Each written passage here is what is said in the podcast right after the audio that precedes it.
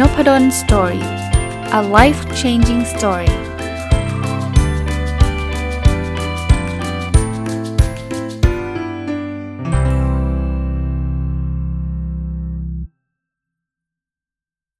วัสดีครับ ยินดีต้อนรับเข้าสู่นพดล story podcast นะครับ วันนี้วันอาทิตย์นะครับ ถ้าฟังตรงวันก็ยินดีต้อนรับเข้าสู่รายการ Sunday Reflection นะครับ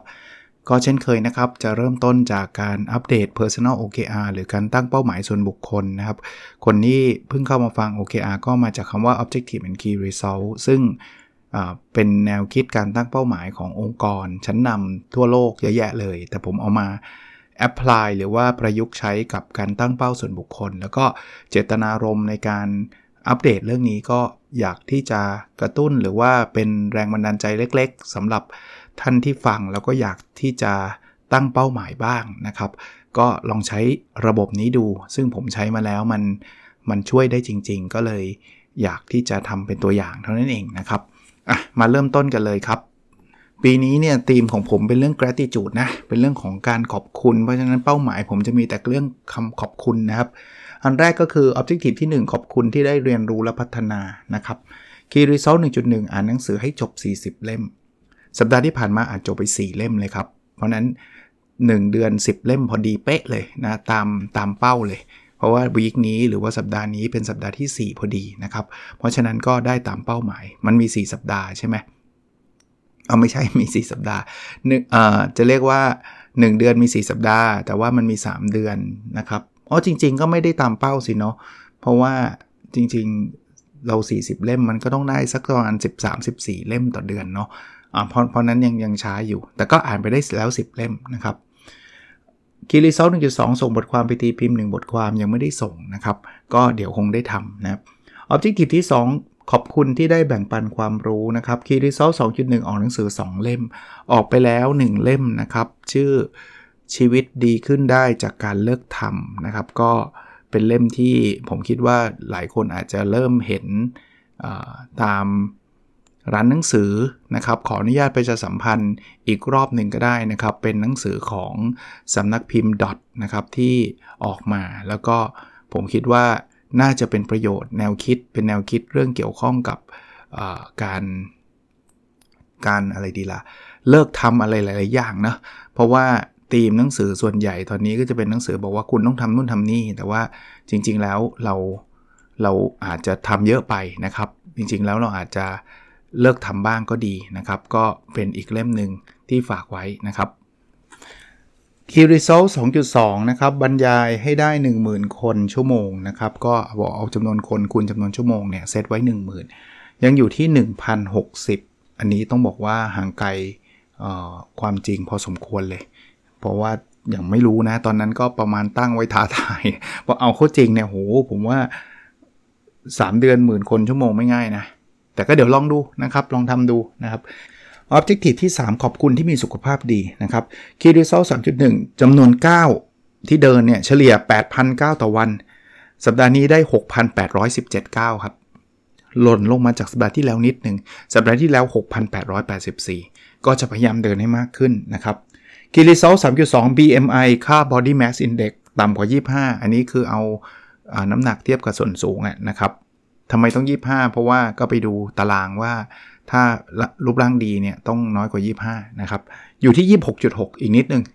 จริงๆ ดูจาก BMI อีกนิดนึงนะ ถ้าดูเป็นกิโลจะจะเยอะพอควรแหละนะครับ ก็เท่ากับสัปดาห์ที่ผ่านมา ยังคงเมนเทนได้ แล้วก็คีรีโซล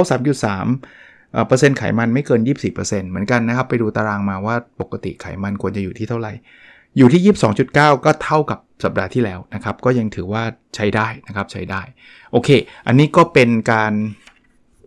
รีวิว Personal OKR นะครับ เริ่มต้นปีมาเดือนหนึ่งแล้วนะ บางคนบอกเนี่ยเพิ่งผ่านปีใหม่นี่เดือนหนึ่งแล้วนะครับ 1 ใน 12 นะครับ เดี๋ยวแป๊บเดียวแป๊บเดียวก็หมดปีอีกนะ ก็ลองตั้งเป้าหมายกันเองนะครับ ลองตั้งกันดู ถึงแม้ตอนปีใหม่ไม่ได้ตั้งหรือใครตั้งไปแล้วลืมไปแล้วนี่ก็ตั้งใหม่ฮะ ไม่เป็นไรฮะ แล้วก็เริ่มต้นทำแบบนี้แล้วมาอัปเดตกันทุกสัปดาห์ ท่านอาจจะไม่ต้องอัปเดตผ่านสื่อผ่านพอดแคสต์แบบผมก็ได้นะครับ อัปเดตของตัวท่านเอง แต่ขอให้มีอะไรจดไว้สักนิดนึง นะบางบางตัววัดเนี่ยผม track ทุกวันนะครับ บางตัววัดอาจจะไม่ได้ track ทุกวัน ผมผมยกตัวอย่างให้นิดนึงก็แล้วกันนะครับ ในการ track track ก็คือติดตามจดข้อมูลเนี่ยหนังสือเนี่ยผมอ่านจบเล่มหนึ่งผมก็จะไปจด ผมผมใช้เว็บไซต์ Goodreads ในการเรคคอร์ดหนังสือนะครับ เรื่องสดบทความมันนานๆทำทีอยู่แล้ว อันนั้นไม่มีปัญหาออกออกหนังสือก็นานๆทำทีไม่ต้องจดอะไรนะจำได้นะครับ บรรยายนี่คือบรรยายทีกลับมาที่บ้านจะมีสมุดโน้ตจดทีว่าใบได้กี่คนชั่วโมง กี่คนชั่วโมงนะครับ ส่วนเรื่องของอจำนวน 9 นี่มีแอปนะครับแอปมัน track ทุกวันอยู่แล้วนะครับ อันนี้ก็ง่าย BMI กับไขมันเปอร์เซ็นต์ไขมันนี่ช่างทุกเช้านะแนะนำนิดนึงนะช่างเวลาช่างเนี่ยช่างเวลาให้มันเป็นเวลา ถ้าท่านจะช่างเช้าก็ช่างตอนเช้า ถ้าช่างเย็นก่อนนอนก็ให้มันตรงอะ่ะไม่งั้นเนี่ยมันขึ้นขึ้นลงลงนะ ส่วนส่วนตัวนะน้ำหนักผมเนี่ยจะเบาสุดตอนตื่นนอน หลังจากตื่นนอนแล้วจะหนักขึ้น เพราะว่าไปกินไปอะไรเนาะก็แล้วแต่ครับจะเอามาตรฐานตรงไหนก็เอานะคราวนี้วันนี้เรื่องที่จะมาสะท้อนคิดเนี่ยขอพูดเรื่องเกี่ยวกับหนังสือนะครับทำไมถึงพูดถึงเรื่องนี้ เอ่ยถึงนิดนึง แต่คงไม่ได้รีวิว เพราะว่าเป็นนิยายเพิ่งอ่านจบ แล้วผมรีวิวนิยายไม่ค่อยเก่ง เพราะว่ามันไม่อยากสปอยอะ หนังสือที่เป็นนิยายที่ผมอ่านจบเนี่ยชื่อหนังสือคือร้านหนังสือฮายูนำดง ยินดีต้อนรับนะครับ ก็สารภาพนะเอาคนเขียนก่อนฮาวังโปริมไหมอ่านแบบนี้ปั๊บพอเอิญมองมองชื่อไม่ค่อยเห็นแต่ต้องไปเปิดข้างหลังนะฮาวังโบริมนะต้องบอกแบบนี้หนังสือเล่มนี้ซื้อเพราะว่ามันมีเรื่องคำว่าร้านหนังสืออยู่อะผมเป็นคนชอบหนังสืออะ แล้วมันมีคำว่าร้านหนังสือผมก็เลยไปซื้อมา ก็อย่างที่บอกนะผมนะไม่ใช่สายนิยาย เป็นคนที่ไม่ได้แบบอ่านนิยายเป็นเรื่องเป็นราวอ่านแหลกอะไรเงี้ยไม่ไม่ไม่ค่อยนะแต่ก็พยายามบอกตัวเองว่าเราก็อยากจะอ่านหลากหลายไอ้นอนฟิกชันเนี่ยก็คือหนังสือที่เป็น how to พัฒนาตัวเองบริหารธุรกิจในพวกนั้นอ่านอยู่แล้วไงก็เลยอยากพลิกตัวเองว่าบางครั้งบางตอนก็อยากจะเปลี่ยนแนวการอ่านเป็นนิยายบ้างนะครับ ก็เลยเลือกหนังสือที่เกี่ยวข้องกับร้านหนังสือ มีเรื่องจะเรียกว่าขำๆนิดนึงนะคือผมเห็นหนังสือร้านเขาเรียกว่าอะไร นิยายเกี่ยวกับร้านหนังสือเนี่ยส่วนใหญ่จะไปเห็นจากเพื่อนๆใน Facebook เขาลงว่าเรื่องนี้ดีจังอะไรเงี้ยคราวนี้พอเห็นชื่อร้านหนังสือเนี่ยก็รู้สึกว่าอยากซื้อ แต่พอไปที่ร้านลืมลืมชื่อ ถ้าเป็นเรื่องอื่นเนี่ย สมมุติว่าเป็นเรื่องของแมว เป็นเรื่องของร้านสะดวกซื้ออะไรเงี้ยนะ ถ้าลืมเนี่ยเสิร์ช Google จะเจอ คุณเสิร์ชแค่ว่านิยาย ร้านสะดวกซื้อเดี๋ยวขึ้นมาเองอะแล้วแล้วคุณก็จะเจอ แต่ถ้ามันเป็นร้านหนังสือเนี่ยคุณเสิร์ชไม่เจอหรอก บอกนิยายร้านหนังสือ มันจะกลายเป็นคำเต็มไปหมดเลย เพราะว่า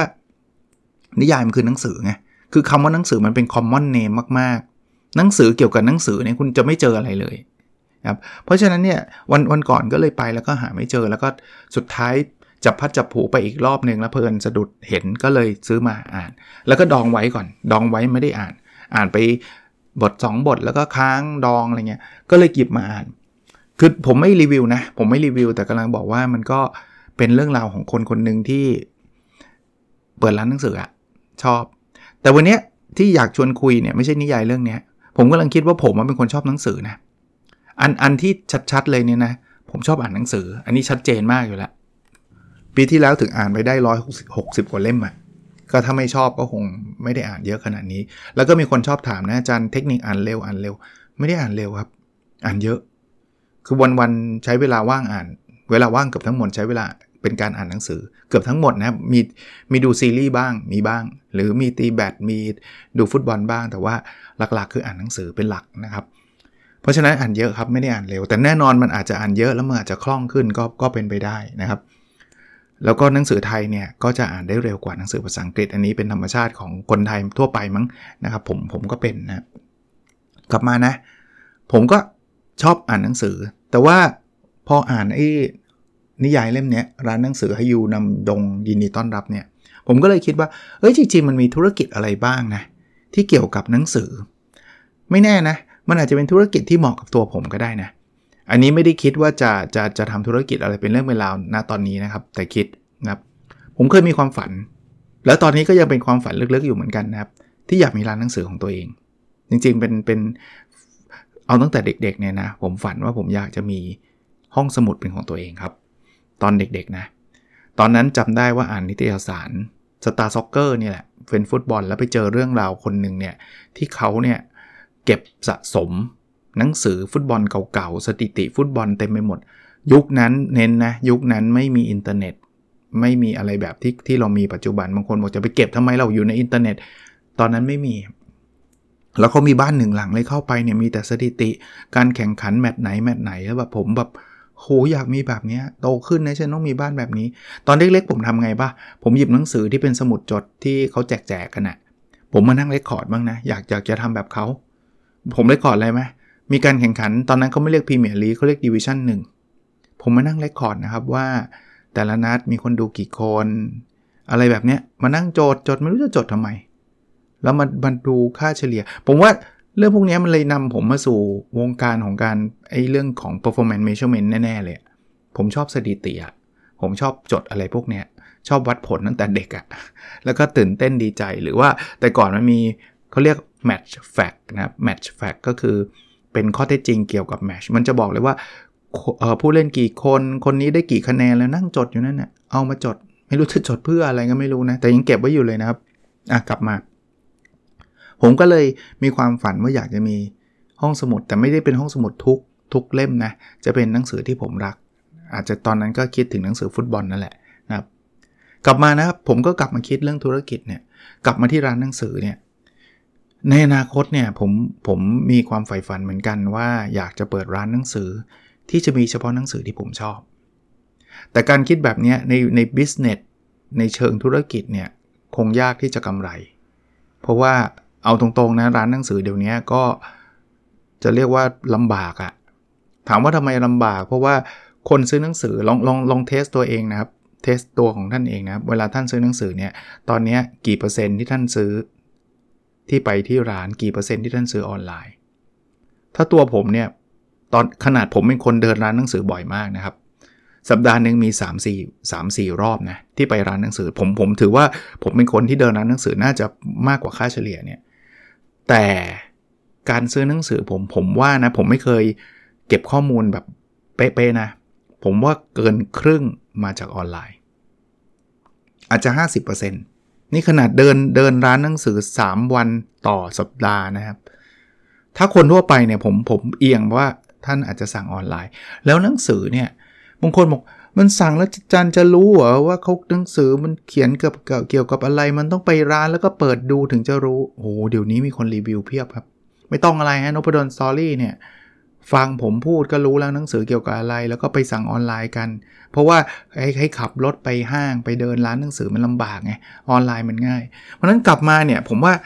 คิดจะเปิดก็เจ๊งแล้ว โดยโดยโดยทั่วไปนะ ผมไม่ได้บอกว่าทุกร้านจะเจ๊งนะครับ โดยทั่วไปอะ่ะแต่แต่ถ้าจะเปิดจริงๆอะมันจะเปิดเพราะใจรักอะ่ะเป็นแบบนั้นนะครับ มันคงไม่ง่ายนะที่จะเปิดร้านหนังสือแล้ว เอามาแทนเงินเดือนคุณได้อะ่ะเอางี้แล้วกัน นะครับเพราะฉะนั้นไม่ไม่ได้ไป discourage คนที่เป็นเจ้าของร้านนะครับ ถ้าเกิดท่านทำกิจการได้ดีท่านจัดอีวงอีเวนต์ร้านหนังสือท่านจะประสบความสำเร็จก็ได้ แต่ส่วนตัวผมเนี่ย ผมเคยไปแม้กระทั่ง explore นะไปหาตามตามห้างตามอะไรเงี้ย แต่ห้างมันก็แบบอย่างที่บอกอะค่าเช่าก็แบบไม่คุ้มค่าขายหนังสืออะก็ลำบากอยู่นะลำบากอยู่ เคยไปดูแบบคล้ายๆเป็น independent store ก็ก็คิดในใจมองเห็นภาพเลยว่า คงมีแต่คนเดินผ่านหลักหน่วยอะไรเงี้ย คือ คือผม ผม จริง ๆ ผมอยากทำร้านหนังสือแบบ independent bookstore นะ independent bookstore คือเป็นร้านหนังสืออิสระเออ คือไม่ใช่ร้านที่เป็นเชน เป็นอะไร ไม่ได้อยู่ในห้างเลยจะแบบเหมือนกับเปิดอยู่อิสระอะไรเงี้ย แต่แต่แน่นอนนะผมเคยอ่านหนังสือเกี่ยวกับร้านหนังสืออิสระด้วยครับ ก็มีบางร้านก็ประสบความสำเร็จครับ แต่หลาย ๆ ร้านผมคิดว่าก็อยู่ไม่ได้ฮะ เพราะว่าก็ต้องปิดตัวไปนะครับ ก็อันนี้เป็นธุรกิจเกี่ยวกับหนังสืออันแรกที่ผมคิดว่า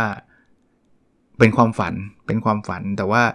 จะทำยังไงให้มันอยู่รอดยั่งยืน ก็ก็ต้องคิดก็ต้องคิดเยอะพอสมควรนะครับเอ่อถ้าจะทำร้านหนังสือออนไลน์ล่ะ จริง ๆ ถ้าใครสังเกตเพจนพดลสตอรี่หลังๆ ผมเริ่มเริ่มทำบ้างเหมือนกันนะผมแบบเหมือนกับชอบหนังสือเล่มไหน ผมก็ซื้อหนังสือเล่มนั้นมา 10 เล่ม ไม่มีอะไรมากเลยฮะ จริงๆเป็นเป็น business model ที่มันก็ไม่ได้กำไรแหละ ซื้อมาสิบเล่มเสร็จปุ๊บแล้วก็มาโพสต์บอกว่าใครสั่งซื้อโพสต์ซื้อใน Facebook Facebook เพจได้แต่มีแค่ 10 เล่มนะอารมณ์แบบนั้นนะครับ หรือถ้าเกิดแบบว่าเเล่มไหนมีมีส่วนลดช่วงหนังสือมีส่วนลดอาจจะซื้อมาเยอะหน่อย 20 เล่ม 30 เล่มอะไรเงี้ยไม่ไม่เยอะมาก แล้วก็ลองขายออนไลน์ดู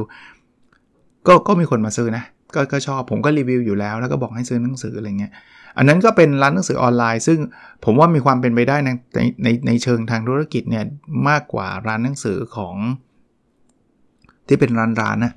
ที่ที่เป็นออนไซต์อะจะเรียกว่าอะไรล่ะ ที่มันมีฟิสิกอลอะที่เป็นร้านจริงๆอะเพราะว่าไอ้ร้านอย่างนั้นเนี่ยคุณต้องจ่ายค่าเช่า หรือคุณต้องสร้างไม่รู้เดมีค่าก่อสร้างมี investment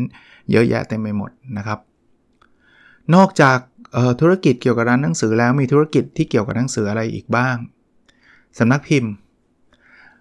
จริงๆผมผมอาจจะเคลมก็ได้นะครับ ว่าตอนนี้ผมก็เป็นเจ้าของสำนักพิมพ์ ที่ชื่อ NP Intelligence แต่ว่ามันเป็นสำนักพิมพ์ที่พิมพ์เฉพาะหนังสือผมคนเดียวครับ ก็ถ้าผมไปเขียนหนังสือเสร็จเล่มหนึ่งอยากออกเองผมก็ออกกับสำนักพิมพ์ผมนี่แหละ ก็มีทั้งหมด 10 กว่าเล่มแล้วอะที่ออกด้วยตัวเอง ตอนแรก ๆที่ทำเนี่ยก็ออกด้วยตัวเอง profitable ไหมกำไรไหมก็กำไรครับ แต่ก็ผมว่าถ้าเฉพาะออกหนังสือด้วยตัวเองกำไรมันก็ limit เพราะว่าจำนวนปกหนังสือเนี่ยหรือจำนวนเล่มหนังสือที่ออกเนี่ยมันก็ก็ limit จากหนังสือผมเท่านั้น อาจารย์เคยมีความคิดที่จะพิมพ์งานให้กับคนอื่นไหมสารภาพว่าตอนนี้ไม่มี capacity พอที่จะทำเพราะว่าถ้าเกิดผมจะไปรับงานคนอื่นมาพิมพ์ใน ชื่อของสำนักพิมพ์ผมผมผมสามารถทำได้นะคือรู้กระบวนการทั้งหมดเลยในการทำหนังสือ ไม่ไม่ได้ทำเองนะครับ จ้างคนอื่นทำนี่แหละ แต่ว่าถ้าเป็นคนอื่นเข้ามาเนี่ยมันก็ต้องมีสัญญาต้องมีพูดคุย ต้องมี editor ตอนนี้ผมทำเองผมผมทำอยู่คนเดียวไง แต่ผมก็เขาเรียก subcontract ไปนะครับ คือผมก็ outsource editor ผมก็จ้างพิเศษ ผมก็คนออกแบบผมก็ outsource ก็คือจ้างมา หรือว่าคนที่ ลงพุงลงพิมพ์เนี่ยผมผมไม่มีพนักงานประจำเอาตรงๆไม่มี แต่ว่าถ้าเกิดจะทำเป็นเหมือนกับสำนักพิมพ์ เป็นเรื่องเป็นราว แล้วมีคนมาพิมพ์ด้วย ก็ต้องมีพนักงานประจำซึ่งก็ต้องแบกคอสอีกแล้วก็ส่วนตัวก็ไม่ได้มีเวลามาดูแลเต็มที่นะครับ แต่ก็ก็เป็นธุรกิจหนังสือที่ผมคิดว่า ถ้าถามผมนะมีความเป็นไปได้ในเชิงธุรกิจมากกว่าธุรกิจร้านหนังสือที่เป็นร้านร้านอะ่ะน่าน่าจะดีกว่า น่าจะดีกว่านะครับ ธุรกิจเกี่ยวกับหนังสืออันถัดไปที่ผมคิดว่า พอจะมีความเป็นไปได้นะครับ นอกจากที่จะเป็นเป็นสำนักพิมพ์ นอกจากจะเป็นร้านหนังสือแล้ว อาจจะพอพอมีทาง แต่ว่ายังยังไม่ค่อยเยอะเพราะหนังสือเนี่ยมันก็มีราคาไม่ได้เยอะมากเนี่ยก็คือรีวิวหนังสือ ถ้าท่านเห็นบางบางตอนของผมเนี่ยแต่น้อยน้อยครั้งมากนะ จะมีหนังสือบางเล่มที่เขาเหมือนกับอยากให้อาจารย์ช่วยรีวิวลงพอดแคสต์แล้วก็มีค่าตอบแทนให้ ก็มีนะ แต่ว่าหนังสือส่วนใหญ่เนี่ยมาจิ้นมันไม่ได้เยอะมากพอที่จะคือคืออาจจะเป็นเพราะว่าผมอาจจะคนไม่ได้เยอะมากๆนะ เพราะฉะนั้นเนี่ยการที่จะได้ไรายได้จากการรีวิวหนังสือ มันไม่เหมือนรีวิวแบบพวกแบบที่ซื้อซ้ำอะ่ะสมมุติว่าเขาจ้างรีวิวครีม ทาหน้าอย่างเงี้ยมันมันมันใช้แล้วมันก็ใช้อีกใช้อีกใช้อีกเนี่ยเพราะนั้นคนรีวิวเขาก็จะรู้สึกว่าแบบมันคุ้มไงแต่หนังสือเล่มนั้นอะคุณอ่านเล่มนั้นเสร็จแล้วคุณก็จบใช่ไหมคุณไม่ได้แบบอ่านแล้วเดือนหน้าอ่านอีกเดือนต่อไปอ่านอีก เพราะฉะนั้นเนี่ยค่าจ้างในการรีวิวก็อาจจะมีไม่ไม่เยอะ แต่ก็ไม่แน่ ถ้าเกิดคุณหาโมเดล วิธีการรีวิวถ้าสมมติคุณรีวิวเสร็จหนังสือเขาขายได้ 5,000 เล่มเงี้ยรับรองเขามาหาคุณแน่นอนนะครับแต่ว่าถามว่าผมเคยได้รายได้จากการรีวิวหนังสือไหมเคยนะครับ แต่ส่วนใหญ่ที่ท่านเห็นหนังสือที่ออกในรายการ Nopadol's Story ร้อยละ99.99 รีวิวฟรีเพราะว่าผมชอบแค่นั้นเองครับเพราะนั้นสำนักพิมพ์ก็จะชอบส่งหนังสือมาให้ผม แต่เขาไม่ได้จ้างผมรีวิวนะครับเขาแค่ส่งมาให้ฟรี ซึ่งมันเล่มหนึ่งก็200 บาทอะไรเงี้ยเป็นค่าจ้างรีวิวนั่นแหละแต่เขาไม่ได้จ้างนะแล้วผมก็ไม่ได้การันตีนะครับว่าทุกเล่มที่ส่งให้ผม ผมจะต้องรีวิวให้หมดไม่นะครับ ก็ผมก็บอกไว้ก่อนนะครับ ถ้าเกิดท่านรู้สึกว่า เฮ้ย ส่งมาทำไมไม่รีวิว ขอคืนอย่างนี้ท่านไม่ต้องส่งก็ได้นะครับ แต่แต่ทุกที่เขาก็ไม่ได้ไม่ได้ มาขัดข้องหรือบังคับ ว่าอาจารย์ต้องรีวิวไว้ภายในวันนั้นวันนี้ไม่มีนะเพราะมันไม่ไม่ได้มีเรื่องเงิน ผมแค่หยิบเลือกมา บางเล่มผมซื้ออ่านเองด้วยซ้ำคือคือชอบชอบก็มารีวิว แต่ถ้าเล่มไหนที่ที่ที่ได้เงินก็ก็มีนะครับ ก็ต้องบอกว่ามีแต่ว่าน้อยนะครับน้อย อันนี้ก็อาจจะเป็นอีกอีกเรื่องหนึ่งซึ่งผมก็ยังไม่เห็น opportunity มากนักนะครับ แต่ไม่ว่าจะเป็นเรื่องไหนนะ ผมคิดว่าอันนี้เป็นเป็นบทเรียนแล้วกันนะครับ ถ้าอะไรเป็นสิ่งที่เรารักเนี่ย จริงๆ เราทำฟรีเรายังทำเลยอ่านหนังสือเนี่ยผมอ่านแล้วผมมีแต่จ่ายเงินนะ ผมไม่ได้ไม่ค่อยได้เงินจากการอ่านหนังสือเท่าไหร่หรอก จ่ายซะเยอะแต่ผมชอบไงก็ happy ครับถ้ามันสามารถเปลี่ยนสิ่งที่เราทำเป็นงานอดิเรกสิ่งที่เรารัก อย่างเช่น อ่านหนังสือสมมุติว่าอ่านแล้วผมได้เงินด้วย ก็ก็คงเป็นเรื่องเรื่องที่ดีเหมือนกันนะครับ อันนี้เล่าให้ฟังคร่าวๆนะ ก็เป็นโมเดลของเกี่ยวกับหนังสือ หรือว่าท่านอื่นๆ อาจจะมีโมเดลอื่นๆ ก็มาแชร์กันในเพจ Nopadol's Story บ้างก็ได้นะครับ โอเคครับ วันนี้คงประมาณนี้นะครับ แล้วเราพบกันใน episode ถัดไปครับ สวัสดีครับ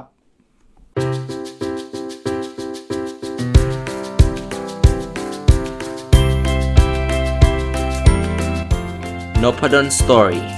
a life changing story